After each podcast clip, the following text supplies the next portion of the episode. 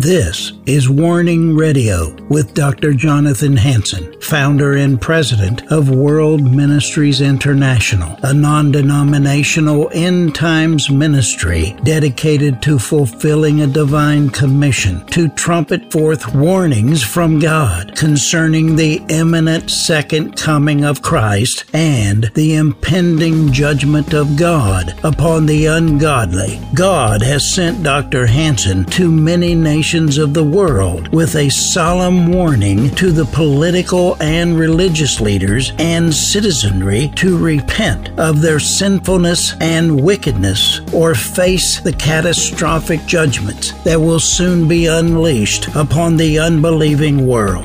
Listen now to the warnings of our compassionate and merciful Creator, conveyed through His faithful prophetic spokesman, the host of Warning Radio, Doctor Jonathan Hansen. Welcome to the program Warning. In today's program, Doctor Hansen introduced his associate pastor, Ty Gulstrom, on January seventh, two thousand six, where he shared the message, Coming to Your Crisis, the Sin of Ham versus the Love of Shem and Japheth. Now, let's begin. Pastor Ty will be sharing today, and he's always uh, extremely edifying. Can you say amen? Amen. And I think we're going to enjoy another good sermon by Pastor Ty. Praise the Lord. Well, God is a good God, amen? I had such a hard time last week with losing my notes, I decided that the only way I could prevent that this week is not to make any notes.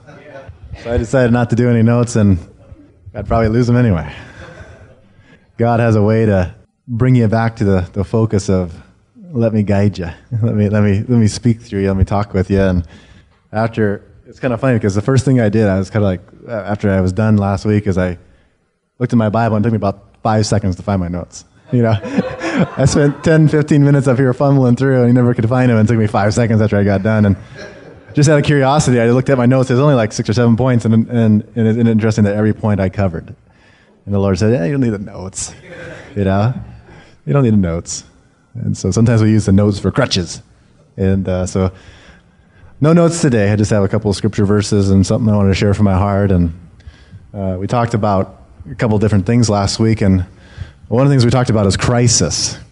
And I believe I, there's a, I don't remember, maybe some of you took the Bible college class. I don't remember what professor or what class it was, but the pastor, I think he was a pastor, he said, if there's not a crisis in your church, create one. And I thought that was so interesting because uh, I believe that the Lord, if you let Him, will create a crisis in your life. And the crisis is never for the purpose of destruction in and by itself. The purpose of crisis is to bring you to an end of yourself. So you can start with God. And the Lord, I believe, in a lot of people's lives in this church, in this ministry, He's bringing a personal crisis, and I say hallelujah. Uh, we need a crisis in our lives. We need a crisis in our church. Why? Because when we come to a crisis, we cannot do with it by ourselves. We cannot get out of it by ourselves. And I believe that the Lord is saying, would you come to a Christianity that you can't do yourself? Because true Christianity, you cannot do yourself. And so if you have a Christianity in which you have no crisis, what I'm saying is you probably built upon yourself a bit of an ivory tower that you can control at everything. And you can, you have the, you got the control panel, you know, like Pastor E J in his seven forty-seven, everything, you got the cockpit, you got the control, everything's under your control. And I'm here to say that God wants to create a crisis if that's where we're at. And I believe in my personal life, I've had some areas where I've had the, the hand on the control panel and I had the reins in my hand. And the Lord has created a crisis in my life, and it's horribly terrific. And it's Yehu, I'm going to the cross, and the flesh has got to die that the Lord can live through me. And I believe that's what the Lord is doing in our church and in many people in this body right here is He's creating crisis, and I'm so excited about it. Because I just know that when, when we finally come to that point, that place where we look up and the Lord has brought a revelation of who we are, has brought a revelation of our heart, when He's diagnosed the situation, and how many people know that He diagnoses perfectly. Yes. He's never amiss, He's never right, He's never like, I think this is what's going on. He can diagnose your heart perfectly. But I think I said last week that the Lord will never diagnose your heart. He'll never reveal yourself to you apart from revealing Himself to you. Because the purpose of Christ is the purpose of showing you who you are. It's for the purpose of trading in and making the exchanged life. Amen? We learned that terminology through the last course, that Christ desires that we have an exchanged life. I talked a little bit last week about a new life's resolution, that we should not be looking at the negative areas of our lives and seeing how some way in our own strength, in our own power, that somehow we can try to be whitewashed sepulchres, but we really need to make a new life, a life exchange resolution. And I believe that that's the purpose of the crisis, is that Christ is trying to show us who we are. I shared last week in Revelation chapter three that the Lord's diagnosis of the church of Laodicea. Many teachers of the Bible believe, and I think rightly so, that the church of Laodicea in a time period talks about the church before the return of Jesus Christ. And he says, he gives a diagnosis. He says it plainly. Jesus says, you say, I am rich, and I have acquired wealth, and I do not need a thing. But you do not realize that you are wretched, pitiful, poor, blind, and naked. See, the Lord gave the perfect diagnosis. And I don't know about you, but I can relate with that diagnosis. Because in myself, apart from Christ, I am wicked, I am wretched, I am sinful, I am flesh. And my flesh desires to satisfy itself. And so the Lord has given me the diagnosis. But I'm so excited because he doesn't just give the diagnosis of his heart. He encourages you and me like he encouraged the church of Laodicea. He says, I counsel you to buy from me gold refined in the fire so that you could become rich, and white clothes to wear that you can cover your shameful nakedness, and salve to put on your eyes so that you can see. You see, he diagnosed the problem. He diagnosed the heart. He diagnosed me. He brought a crisis, and then he showed me himself. And he says, you can make the choice, the willful choice of an exchanged life. That's the crisis. But the crisis in a person's life, like Jack Frost says, it's like the inlet of transition, isn't it? Where you get right up to that very dangerous place of seeing the safe harbor, seeing the exchanged life. And the question is, will the fears and the pains and the hurts and the uncertainties of our life, will that keep us from going across that bar to the presence of God? So the crisis is the bar. The crisis is coming to the end of yourself and trusting the Lord that he'll carry you over that bar to himself. And it really is about surrender, isn't it? There's nothing that he's requiring you, asking you to do apart from that. He's really asking you to do nothing. But the problem is, is we don't do nothing. We try to do it ourselves. We try to manage it ourselves. We try to say, well, I'll get just close enough to the bar where it's not tumultuous, yet I can at least see the safe harbor, therefore I have some affiliation with it. And we stay kind of at this, you know, on the outer court area, looking over, saying, okay, I'm I'm still close enough. I still have identity with Christ. But he asks you to surrender so he can take you over the bar. And the Lord is creating a crisis in my life, and I am so excited about it because I'm, I'm just starting in a new way to have the exchanged life, to taking the nature of Christ in my heart and letting him dispel my fears, my anxieties, my depressions, my anger. This class, can I just put a push in for it? I mean, it, it should it, it should be Healing the Wounded Heart Part two. I mean, it, it is such a perfect back-to-back class. Such a back, oh, it's just great. And I've, I've gotten about close to halfway through the book at this point, and to see the, the parallelism, to see that it's really a continuation of the theme of what the Lord is doing. The Lord is, is perfect, isn't he? I mean, to, to think that, I don't know how long it was ago that we had put these two classes back to back on the schedule, but it was long before the crisis was here.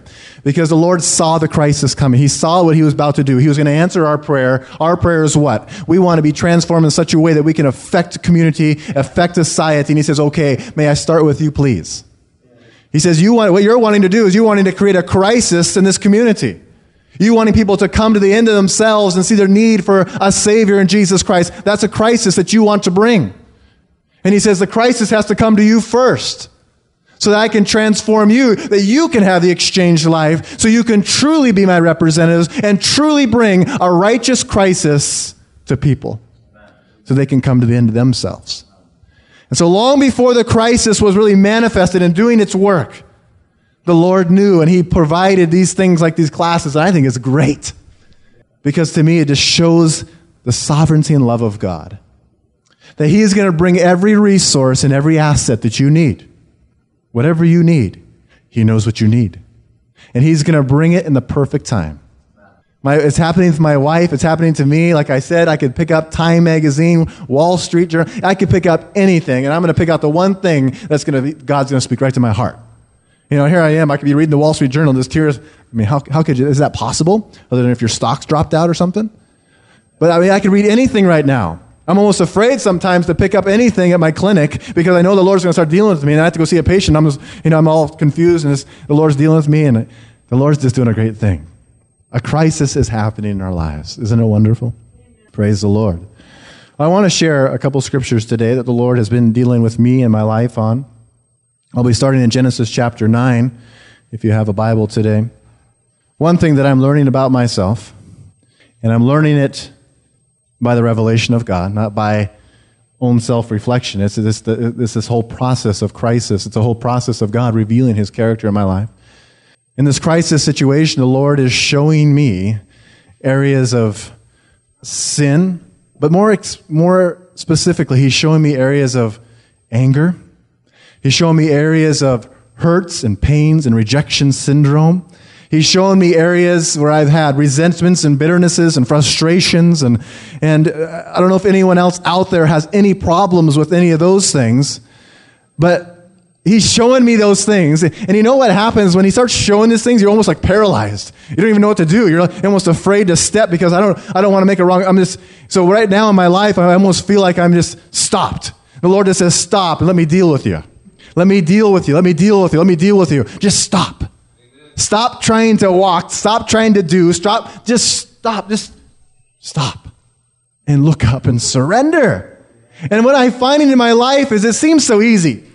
Just surrender, right? It's so easy, isn't it? You know, just surrender. It's so easy. But the bottom line is the flesh does not want to surrender. The flesh wants to dominate. The flesh wants to do. The flesh wants to protect itself. The flesh is not in itself. It does not have the courage to crucify itself. It will do everything it can to protect itself from coming to the end of itself. And that's why you and me are in a hopeless position apart from Christ. Only Christ can bring you to the end of yourself. You must surrender to it. But he brings everything that you need to come to the end of yourself in the beginning of him. That's why he came. You can't do it yourself. Your flesh won't do it. Your flesh will kick and cry and murmur and complain and backbite. Isn't that right? That's what the Bible says that our flesh is all about. It defines the flesh. This is what our flesh does. You don't have to think about it. No one has to teach me about it. I know right out of the womb how to do it. I don't have to teach my sons how to lie. They do it naturally just fine. And sometimes you're like, you're looking at your, my wife and I are looking at ourselves like when Jeremiah, where, where did he get that? Was it something I did or something? Probably not. It's the default, isn't it? I don't have to teach my son how to lie. I don't have to teach my son how to be selfish. He has picked that up just fine. Before he could utter one pronounceable word, he already had that part down. See, that's part of who we are. That's the default. And look at the destiny. Christ has come to save us from that ourselves. And he had to bring a crisis to do it. And unlike the church, I believe, teaches generically, that is not a one-time episode, nineteen ninety-five, when I gave my heart to Christ. That crisis is perpetual. Unless you can ever tell me that you've totally come to the end of yourself, totally one hundred percent, the end of yourself, and the fullness of Christ dwells within you, and that you are at the place now where he needs to refine no more, then the crisis still needs to be in your life. The crisis is wonderfully and horribly terrific. It is the Christian life. It is mere, pure Christianity. The crisis to come to the end of you and to the beginning of him. And that's what the Lord is doing in our lives, isn't it? I'm looking around and I'm just seeing crisis after crisis. And I'm not saying that it's easy. I'm not, because God, He knows what we each need individually. He knows what He needed to do for this, this wretch right here. He knew what I needed to, to have happen to me. Those same circumstances, you might need some totally different circumstances for you to come to the end of yourself. And it's not easy. It hurts. It's painful, right? Do you know that in the sovereignty of God, that He can even cause, or at least allow, shall we say, physical ailments or problems in those ways? He will allow those to happen if it's for the greater good of coming to the end of yourself. He's not the author of sickness. But I tell you what, in His sovereignty and love, He will allow circumstances to happen for the benefit of salvation and the benefit of sanctification. He'll do it. How do I know? Revelation chapter three. He says, here's the diagnosis. I implore you, please buy from me, me. Come to me. And He says, those I love, I what? I chasten. I rebuke. He loves you so much that He is willing to do something that even He knows is painful. But that doesn't surprise you, does it? Because you know what happened? I do in my house every day? I do things to my children that at the moment are painful, right? I spank. I hurt them. Why? Because I love them. Because I want the greater good. I want them to come to the end of themselves. I want to model that in their lives. I want to model that they need to come to the end of themselves in the beginning of Christ. That's what I want to model to my children. That's what Jesus says for us. He knows that the circumstances is painful. In itself, He doesn't want us to create pain, but He recognizes that that is the catalyst that is needed, the crisis that might be needed in your life to bring you to the fullness of knowing Him. And He's willing to do it. He loves you that much. Amen? And I've recognized in my life the rejection syndrome. And I, like I shared, I always thought that, oh, it's probably Dad that wouldn't be able, couldn't emotionally attach with me. Then I saw that even in Mom, that the, the, the lavishing of gifts and the lavishing of, of no responsibility and those types of things, that was equally amount of rejection. You see, when you don't give your children what they need, that's imperfect love. That's rejection, right? And so that what happened in my life is, is that I, I didn't, that my parents overall, and they didn't provide the crisis that I needed. I needed a crisis to come to the end of myself. And Jesus Christ is not going to shy away from giving you crisis. He desires it only for the benefit of revealing Himself to you. Isn't that wonderful? And so in this midst of this crisis, I've, I've got the diagnosis. The Lord has looked into my heart, and He's given me the diagnosis. And I tell you what, when the, the diagnosis starts coming, He doesn't just instantly show Himself. He lets you just for a small season deal with the fact of who you are. He gives you a season. He gives you a few days. He might give you a few weeks, but he'll, he'll show you your heart. He'll diagnose. He'll reveal. He'll expose. And He'll let you just for a moment see yourself. And then when the time is perfect, He'll show Himself. And when He has shown me my anger, my resentments, and yes, a lot of those start from childhood and have carried on and are unresolved type of conflicts. But the same... doesn't matter when they, if they started yesterday or started thirty years ago, Christ is saying, can I heal them in you? Can I exchange that? That hurt, that dysfunction, that pain, that hatred, that anger. Can I exchange it? Isn't that a wonderful thing to think that Christ loves you enough to not leave you in the pitiful, wretched, poor state, but to say, now here, take of my life. I put it in you. And as I have seen, as a Christian, as a brother, as a husband, and as a father, as an associate pastor to a senior pastor, as a fellow pastor with associate pastors, as a shepherd to some of the flock, I have seen that the Lord has shown me that my own personal crisis, my own personal dysfunction, my, my anger that's been within me, the bitterness and the strife that's been in my heart, He has shown how much it's, it affects people around us. See, He didn't show it to me to condemn me, but He showed me to bring me to the end of myself. He wasn't the father that says, look at you, you'll never amount to anything. Look at you. But He revealed it for the purpose of showing Himself. Because if He shows Himself to you without showing yourself to yourself, if He doesn't reveal the diagnosis, then you don't think. See, you're, you're, you think that you're what? You think that you're rich. You see that? Like the Laodicean church, you think that everything's, everything's okay. I'm rich, I'm well-dressed, no problems. See, if that's what you feel, then if he reveals himself, you won't make the exchange life because you're in your deception. You think you're okay. That's why he won't do it that way. He will always bring you to the end of yourself because it's only in that position will you reach out your hand like Peter who is sinking and grasp hold of Christ. He's got to reveal yourself. He's got to bring you to the end of yourself. Or in your deception and in your pride, you'll never grab hold of Christ. You'll call yourself God's. Even if you don't use the name, you'll think, I'm okay. My way is okay. I'm all right. I am righteous. I'm okay. And that's why he loves you so much to bring the crisis, because he knows you'll never grasp hold of him apart from coming to the end of yourself. And so in my life, I've recognized and seen my sin. And I've seen that my sin doesn't just affect me.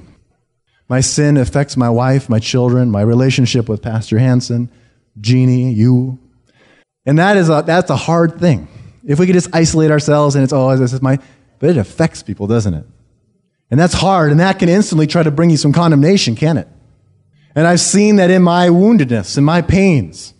There, there have been times, and I'll be honest and transparent with you, there have been times where I've even allowed myself to come to gossip or slander because of my wounds and my pains, because of my sin, my flesh.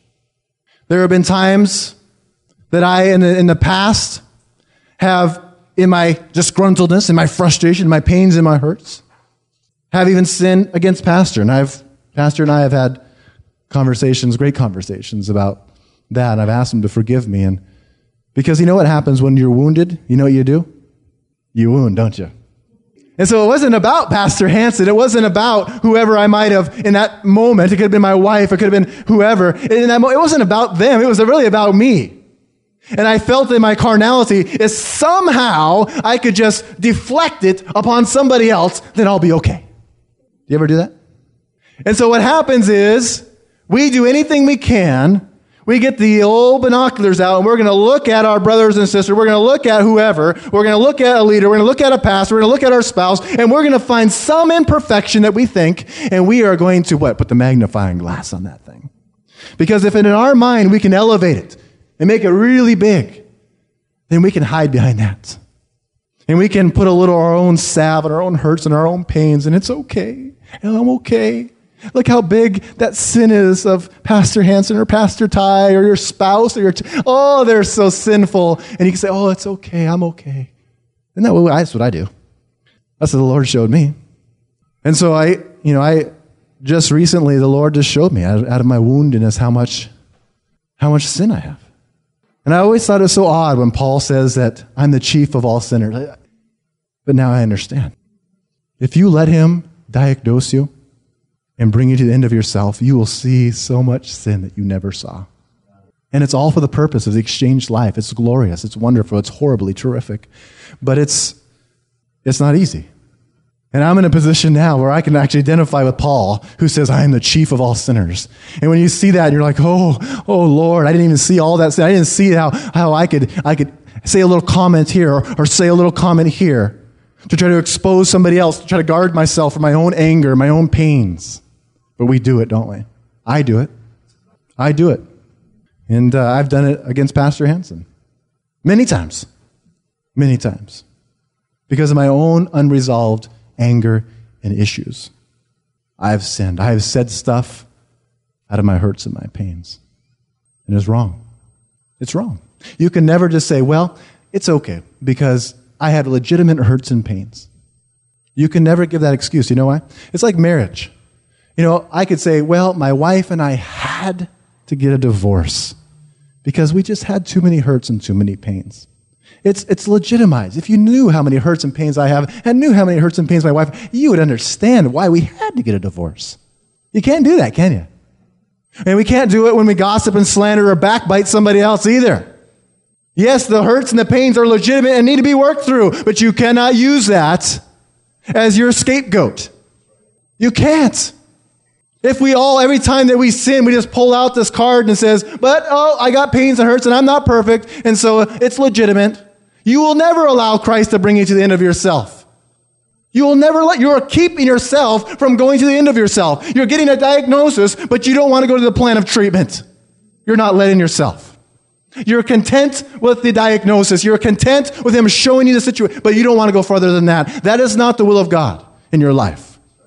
He wants to bring you to the very end of yourself. And I cannot say to Pastor, Pastor, I have sinned against you, but it's totally legitimate because I have all these hurts and all these pains and all these angers and all these unresolved things. Therefore, I, I, w- I had to sin against you. Yeah, I recognize that a seed produces after its own kind. But we, before Christ, have to take total responsibility for our sins. Total responsibility. I can't blame mom and dad anymore. I can't blame anyone. I can't blame sister. I can't blame society. I can't blame a boss that rejected me. I cannot do that anymore. I must take full responsibility for my sins. Why? Because if I separate my sin from myself and I say, my sins are over here because of my woundedness, Christ came to save who? Sinners. If you're not a sinner, then Christ is not for you. You got to own up. We have to own up. And so I want to I want to ask you, would you forgive me? For out of my sin, I have really sinned against you. Why? Because if I am willing to do it to one person or two people or three people, then I'd be willing to do it to you, wouldn't I? If the situation was perfect. Isn't that true? Let's just be realistic here. If I'm willing to lie to one person, do you think I'm probably willing to lie to another? If I'm willing to backbite one person, do you think if the circumstances are right, I might backbite two or three? And so the bottom line is, is that if I am guilty of it once, how many times does it take to lie to be called a liar? And I don't do it just to condemn myself, but I say that it has affected my ministry and my love towards you.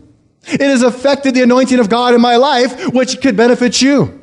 It's affected the love that can flow through me. Not eros love, not love that, come, come pat me on the back, I need you. But love that loves you for exactly who you are. That will be affected. I can't do that. If I am if I'm in backbiting and sinning and woundedness and pain and everything else, I can't love you with the love of God. I can't love my wife as Christ loved the church. If I myself in my woundedness and my pains am amplifying the sins of others in my mind or with my mouth. And I don't want to give you the excuse and thinking that, well, I haven't said anything. I, but if you feel it in your heart, it's just the same, isn't it? If you read this book that we're reading right now, it doesn't matter. You, the people that are the most angry people in the world are the people that have their biggest smiles in their faces. They're the ones that you say, oh, they're so pleasant and so amenable. And, and they're so. They're usually the ones that are the most angry. And sometimes it's the worst thing when you internalize it and you bury it and you protect it. And you put on this, whatever you need to, you put on that face. You know what I'm saying? You know what I'm saying? That, that's that, that face that, that, that transitions from about twenty feet out in the car to the church service. Does anyone know that face? That transformation, amen? How quick we can transform. You know that masks, right? Where's that mask at, honey? Oh, there it is. Praise God. Hallelujah. God's going to do something great today. You know? Can't look at your spouse, but God's great. I've sinned against you, every one of you. As a pastor, as a shepherd, and I ask that you forgive me because it's affected you in negative ways. It's affected you, and I'm sorry. And I don't have any excuse for it. It's just my sin. And it's hurt you. It's hurt my wife. It's hurt my children. My only grievance is that is, is we have too small of a crowd today, Pastor, because I want every single person that's a regular attendant here, I want them to know that I'm sorry for sinning against you, that I am grieved by it, and I ask that each of you forgive me. Doesn't matter how old you are. Doesn't matter how well you know me. Doesn't matter if you're in my life group or you're not in my life group. If I'm not flowing in agape love, then I'm flowing in something else. And my wounds and my pains that have caused me to sin have affected you. It's affected every relationship around me. It's affected my relationship with my children and my wife. I see that so clearly. And so I ask that you forgive me. And, and Andy, if I'm going to give you a list of people that I need to get these tapes to. Maybe I'll have to just say it personally to them as well, but I want them, I want every person to hear it in this church, that's a regular attendant of this church. And so I'll make sure that we have the copies to, because I want everyone to know it. And uh, and I ask that you would forgive me. You know, the, the Lord brought me this week to Genesis chapter nine. It talks about the sons of Noah. It says in verse eighteen of chapter nine, it says, the sons of Noah who went forth from the ark were Shem, Ham, and Japheth. It says, Ham was the father of Canaan, who was born later.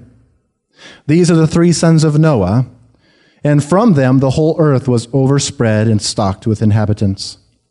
And Noah began to cultivate the ground, and he planted a vineyard, and he drank of the wine and became drunk. And he was uncovered and lay naked in his tent. And Ham, the father of Canaan, glanced at and saw the nakedness of his father, and he told his two brothers who were outside.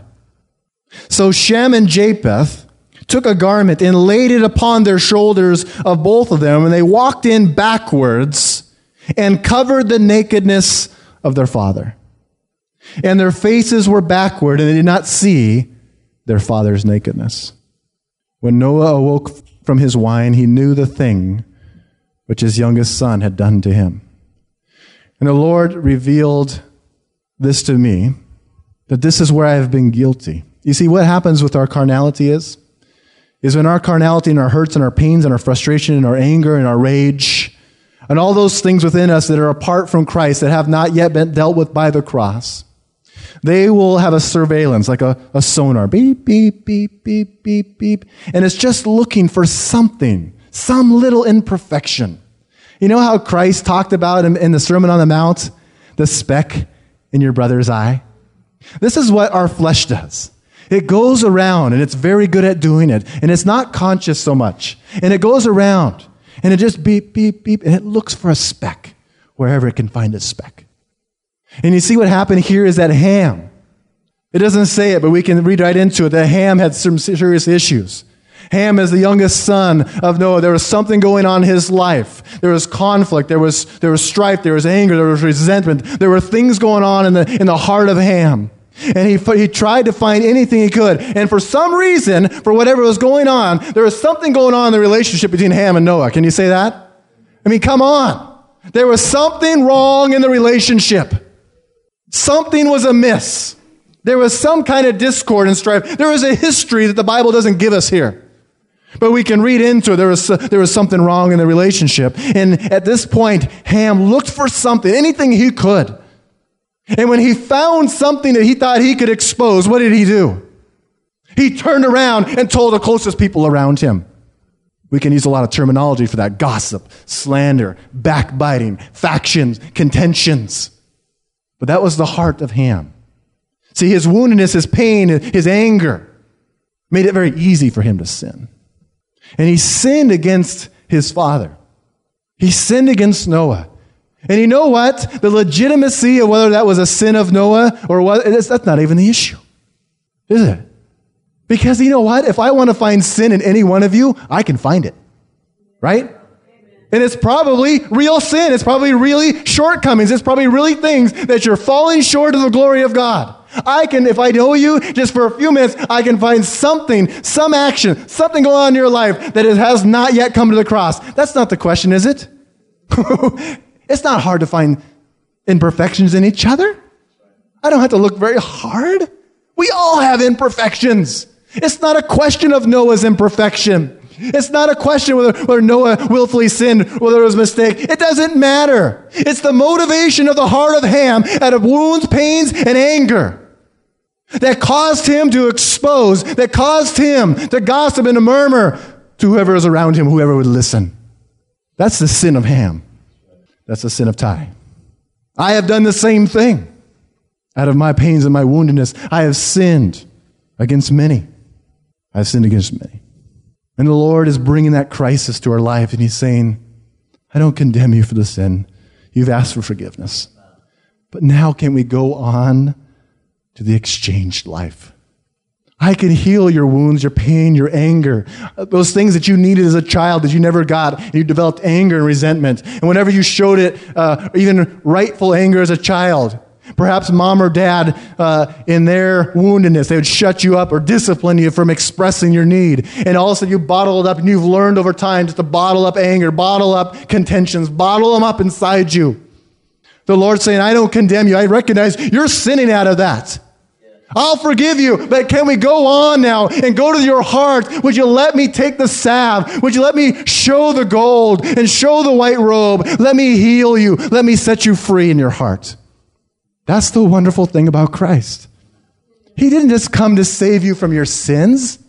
He didn't just come to put the mallet on the table and say, innocent, what's next?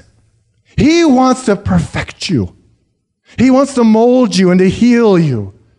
He wants to do a work in your life. Why? Because he so much desires to know you, so much desires to have communion with you. You see, when you go into a, a, a court case, you don't ever get to know the judge, do you? He finally comes to the verdict, hits the mallet, and you're out, and it's the next case. That's not how it is with Christ. He is your lawyer, and he is the judge. That's a pretty good defense, isn't it? But he doesn't just hit the mallet and say, now go on, do your merry thing. You've been cleansed. You've been set free. Hallelujah. He walks off that platform and he comes up to you and he says, you're innocent by my blood. Now can we start a relationship? He is not impersonal. He is very personal. He loves you and wants to know you. And he know he he loves you so much, and he knows that our, our anger and our things that are within our heart would keep us from intimacy with him. And so he has got the purpose of binding up the brokenhearted and setting free those who are in captivity, because he so desires to be with you, to dance with you, to commune with you, to dine with you. If you have your Bible, you can turn to Romans chapter thirteen, verse ten. Paul says, verse ten, that love, that's agape love, does no wrong to one's neighbor. It never hurts anybody. Therefore, love meets all the requirements and is the fulfillment of the law.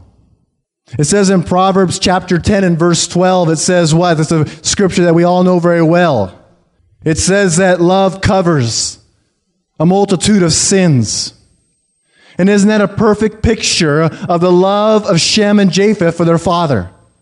What a perfect picture of love covering a multitude of sins. Whether perceived or real, it doesn't matter. They didn't want to look at their father's nakedness. They weren't even interested in glancing at it to try to decide for themselves, is this real sin or is this not real sin? They didn't even care. They instantly just took the garment and walked in backwards and covered over their father. That's love, isn't it? Love never tries to hurt. Let, love never tries to destroy. Never, love never tries to inflate anything it can to protect itself. Love is never about self, not the agape love. It's about protecting. And it's really not about the legitimacy of the person. See, that is eros love in itself. If you're only going to cover those who you esteem, that's not love. See, love, true love, would cover Apostle Hansen as much as it would someone that came into this church who, who was a, a raper of children, but who wanted to start a life with Christ. The love doesn't matter. It doesn't depend on the recipient of it. It depends on the Spirit of God in you. That's the love. It's merited because Christ is in you giving it out. I don't analyze, does this person deserve this? Has this person done enough for me? How has this person treated me? Does he help me? Does he hurt me? Does he lift me up or push me down? See, it doesn't matter about the shape of Noah. It doesn't matter if Noah was righteous or wasn't righteous. Love covers. Love doesn't glance. Love doesn't inflate. Love doesn't put the marker and assassinate character, whether it be in your heart or through your mouth. See, I'm convinced more than ever. Yeah, there's a lot of problems we have with gossip and talking and slander. That's a real problem. But you know what? I believe that the majority of our gossip and slander always stays in our heart. We gossip and slander and never say a word. It's the same thing though, isn't it? I think it's better if you keep it in your heart than contaminate everyone else around you. Amen? If you got that little bit of cancer going on and within you, don't share it with somebody else, okay? I'm all for that. But I want you to recognize also today that those things within you that are causing you to have a sin of Ham, to expose and have contentions and strife and discord, they're in there if they never come out of your mouth even. And don't anyway try to justify yourself, well, I don't talk with anyone else. Most likely we all do at some time. but many times are in our hearts, and we're thinking about them all the time. And they cause, you know what I'm talking about. You know what I'm talking about. You know that when in your mind and your heart, you have this contention, this problem, this inflation, and you're just critical, and you know how it is. We all, we all go through it. But love covers over a multitude of sins. And it's interesting because it's the first part of the verse that we don't know. The first part of that verse talks about hatred and anger. It says that anger basically leads to contentions and strife, and love covers over a multitude of sins.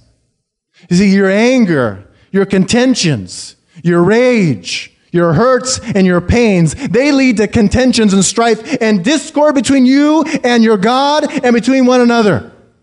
But the love of God coming and healing your heart covers over sins, covers over trespasses.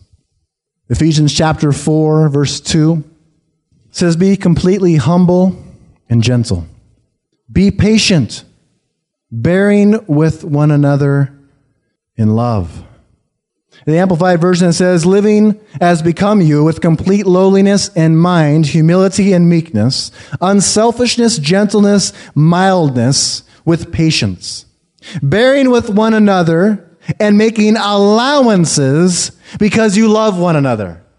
Isn't that good? Are you willing to make an allowance for each other because of the love that you have for each other? Are we expecting perfection?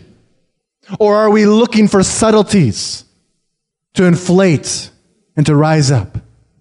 See, we can take something so small in a person, such anything, that's such a speck, such a small thing, and our pride and our hurts and our pains can make that real molehill into a huge mountain.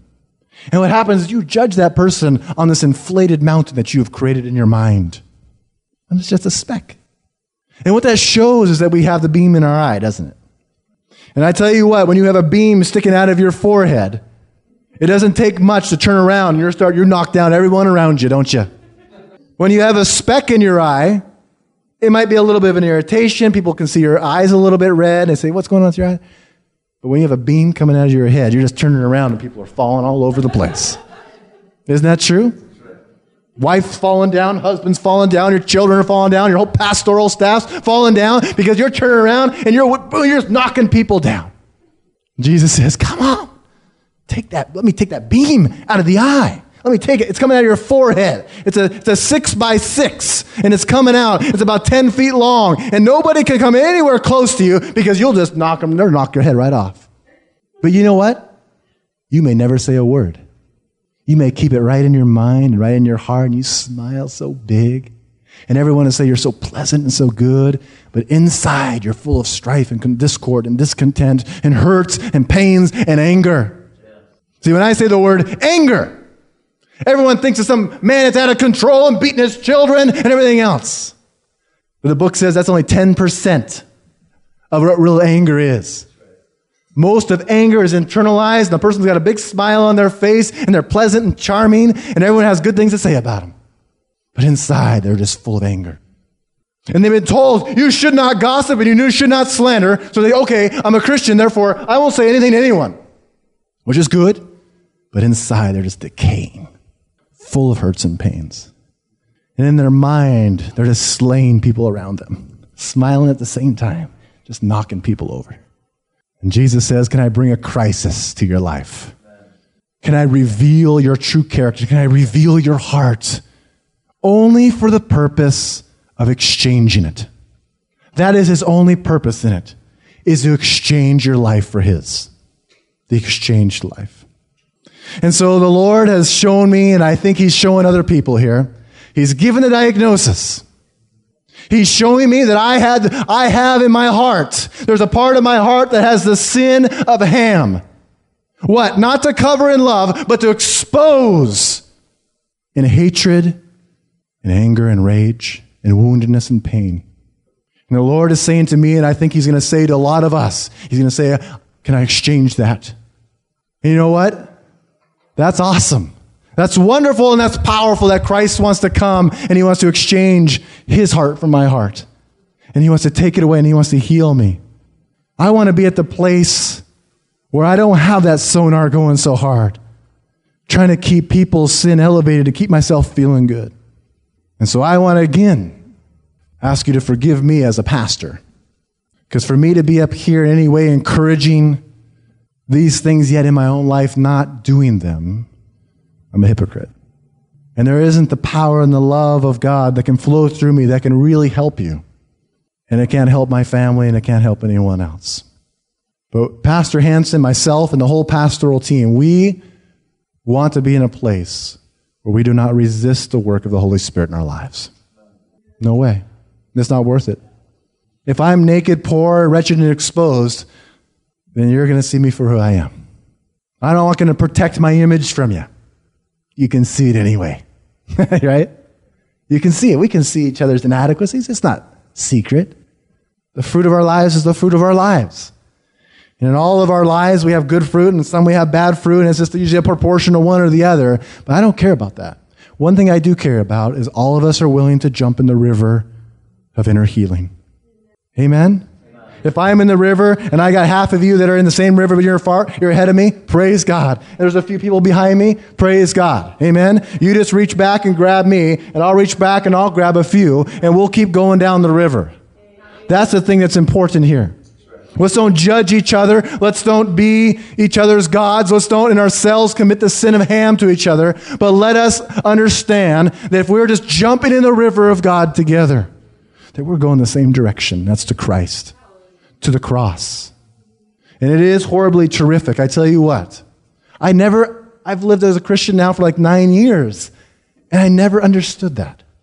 Why? Because I had not given permission in a lot of areas of my life for Christ to expose me for his life. And so would you let the Lord create a crisis in your life for the sake of himself? Would you lay it down? Lay down your life. Allow him to diagnose. You got to have the diagnosis before you get to the plan. Before you get on the surgery table, it's good to have the diagnosis. Let him show yourself. Let him expose. Let him show so he can show who he is. Amen? God is doing something marvelous. And I want to encourage each of you. I think a lot of the people that are that are here right now are enrolled in that class, but I think this is going to be a great class. And like Pastor said, there might be some, some nights you might not be able to attend. That's okay. I think the material in the class is important. It's, it's important. And just to have the material, just to even listen to the book, and then if it even takes a few weeks to get the class material, the lectures, and that's okay. I think that the material that's going to be presented to you is going to be so beneficial. It's going to be one of the tools that you will allow Christ to use to show yourself, to reveal yourself. It's one of the tools. And so if you're not in that class right now, and after the exhortation you want to be, we have resources here. I think we have the books and syllabus here. Just talk to myself, talk to Pastor E J, talk to Pastor Hansen. It's, a, it's going to be a good class. It's going to be a class of revelation, of the character of God and the revelation of ourselves. And so two thousand six is a point of transition, and it's a new life resolution. And I want, for my personal life and for every one of you, I want, I want to start it out right with Christ, and I want to lay it down. And I start by what's probably the most important, is asking you to forgive me, and I give you permission. I empower you to be a reflection to me. I give you permission. If you see something in my life, I so much want you to show it to me. I do. Because I believe when we see something in our brother or sister's life, I'm not saying that we're supposed to ignore it. I'm not saying that what, Sh- what Shem and Japheth was doing is ignoring problems. When it says that love covers over a multitude of sin, it doesn't mean that we ignore sin, right? But it means that we approach sin with agape love, not with, I need to inflate your sin to make me feel good. And so if you see sin in my life, if you see things that are going on in my life, please don't ignore my sin. The body of Christ is established that we can be reflections of Christ to each other. There are things that you're going to see in my life that I am not going to see about me. And there are things that I'll see in your life that you will not see about yourself. Now recognize that there are times when we go to a brother or sister and we think and we suspect that there's something amiss, but there might not be something amiss, right? We ourselves could have a wrong analysis. That's okay. Amen? You know, in Matthew chapter eighteen, fifteen through twenty, it says, if a, if a brother has sinned against you, what? Go. So you go to that person. See, it doesn't mean that in everything you're dogmatically one hundred percent, you have sinned against me. But you feel that there's been a sin and been a grievance. And you're going to them, not only for yourself, but for them. To protect each other. Because the first thing you got to do is, is, is say, this is what I'm feeling. This is what I'm seeing. Let them give you some feedback. Maybe say, oh, wait a second here. There wasn't any sin there. I just misunderstood. And if you don't do that, you see the problem with that. Then in your mind, you are a sinner and you've sinned against me. And you never went to them. You never tried to reconcile. You never tried to get clarification. So in your heart, they have sinned, they're done, and you've done nothing to restore. I think there's so many times in each other's lives where we think someone sinned against us. Why? Because in our woundedness, we attract. Everything is, is an offense sometimes, huh? Yes. Even though when it wasn't no offense. But because we have this area in our life that's wounded, it, a person could, could just not say hi to us in a, in a, in a meeting and, and they've sinned against you, you know? Doesn't take much. And so what happens is, because we don't go to the brother, it commands you, it doesn't suggest, go to your brother if you think they sinned against you. Go to restore. Because if you don't, there's a separation that occurs whether you want it or not. If you think that I have sinned, you are commanded to come to me. Would you do it? With love. Would you do it in the spirit of Shem and Japheth? Would you come backwards? You know, when you're aggressive, you you run forward, don't you? But when you're walking backwards, you gotta, you gotta be careful, don't you? You gotta be careful when you're walking backwards. It doesn't take much to fall. And I think it says in Galatians chapter six, verse one, I think it is. I can't remember which one offhand, but it says, if you go to a person, be careful. If you go to confront, be careful, it says, lest you yourself are tempted. Walk carefully backwards when you approach another brother. Don't be dogmatic. Don't be the absolute judge. Say, this is what I see. This is what I perceive. I want it, I want clarification. And if we're all flowing in the same river of righteousness, if somebody comes and treats you that way and is walking backwards and trying to cover you and protect you and love you, as a, as a, you're going to say, hallelujah, thank you. Thank you for showing me.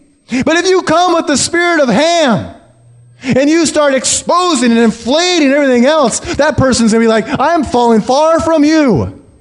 And what happens is, you might have had the correct diagnosis, but you couldn't deliver the agape. And so you didn't help them, and you didn't help yourself. You hurt yourself. And your sin was probably greater than the sin that you were going to confront in the first place. Isn't that true? I do that all the time. I am the chief of all this. Can we have the spirit of Shem and Japheth to cautiously approach each other in humility and meekness and gentleness, and to cover first with love? If they don't feel the love, then you don't have the authority to speak into their life. If you don't come with that love, that agape, don't even come. You'll just make a muck out of it.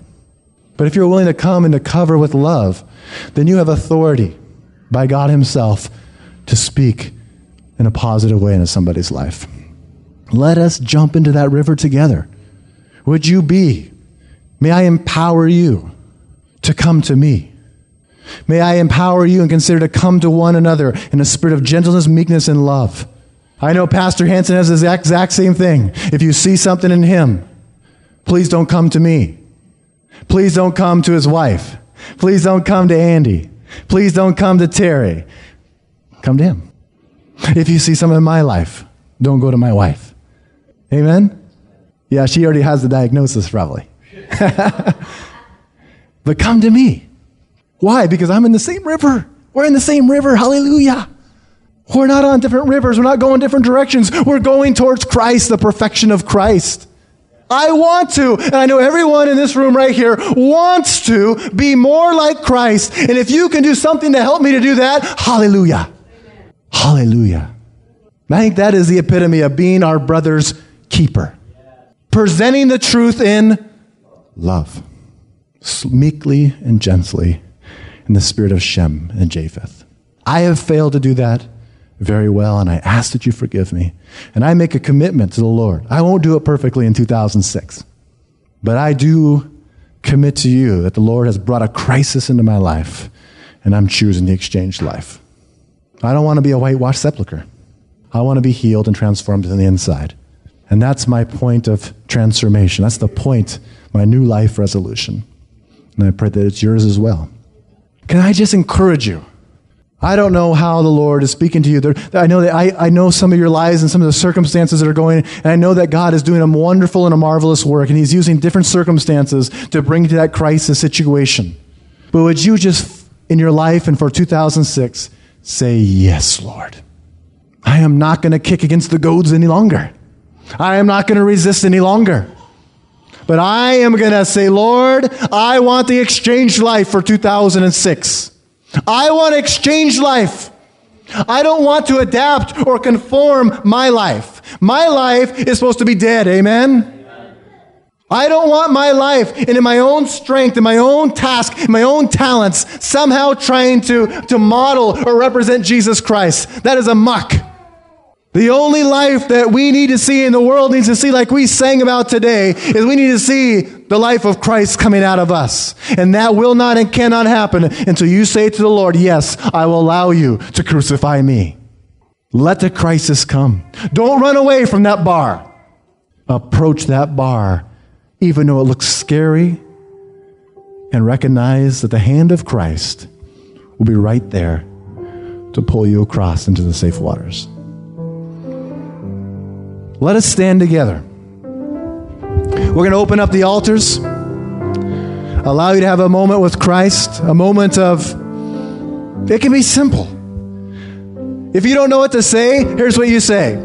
You come and you say, Lord, everything that was said today, everything that was said today, amen. How about that? You don't have to get fancy in your words. You don't have to be eloquent in speech. You don't have to try to reason with God in some debate. All you have to do is say, amen. What's that mean? Let it be in my life. Amen? So when you hear the words of the doxology, that is your invitation to come. That is your invitation to stay for twenty seconds or thirty minutes. It doesn't matter. However the Lord wants you to work, how, whatever it takes. But let's make that new life resolution today. Now here is my friend, Scott Farah. And he's going to help you with your business. Scott? Jesus teaches us that we should never do anything without making a plan first. Most small business owners fail to follow this biblical principle and do not have a written plan for where they want to be in one year, three years, five years. Yet every large business has a written plan. Many who wish to start their own businesses do not develop a plan first. This is one of the major reasons that eighty percent of all small businesses fail within the first five years. God worked through me to develop a unique educational program for business people. Quite frankly, this program has changed people's lives. If you currently own a business, or if you're thinking about going into business for yourself, you need the Independence Program. Visit our website, independence program dot training, and if you choose to purchase this unique educational program, make sure that you use promo code W M I. It will give you a five percent discount. So if what you have just heard resonates with you, and if you care and you want to be an unsung hero, I implore you, please take a few seconds to call us today and leave a message with a short prayer for us, because we need to know that you are with us and care enough to be part of the spark with us so that together we can move God to send a great awakening that can reverse the inevitability of God's coming judgment, according to what God spoke in Jeremiah eighteen, seven and eight. We believe that if you joined hands with us, together we can save America from certain catastrophic judgment. So call now, okay? Dial three six zero, six two nine, five two four eight and say a short prayer for us in your message, and leave your phone number too, okay? So one more time, three six zero, six two nine, five two four eight. Thank you and God bless.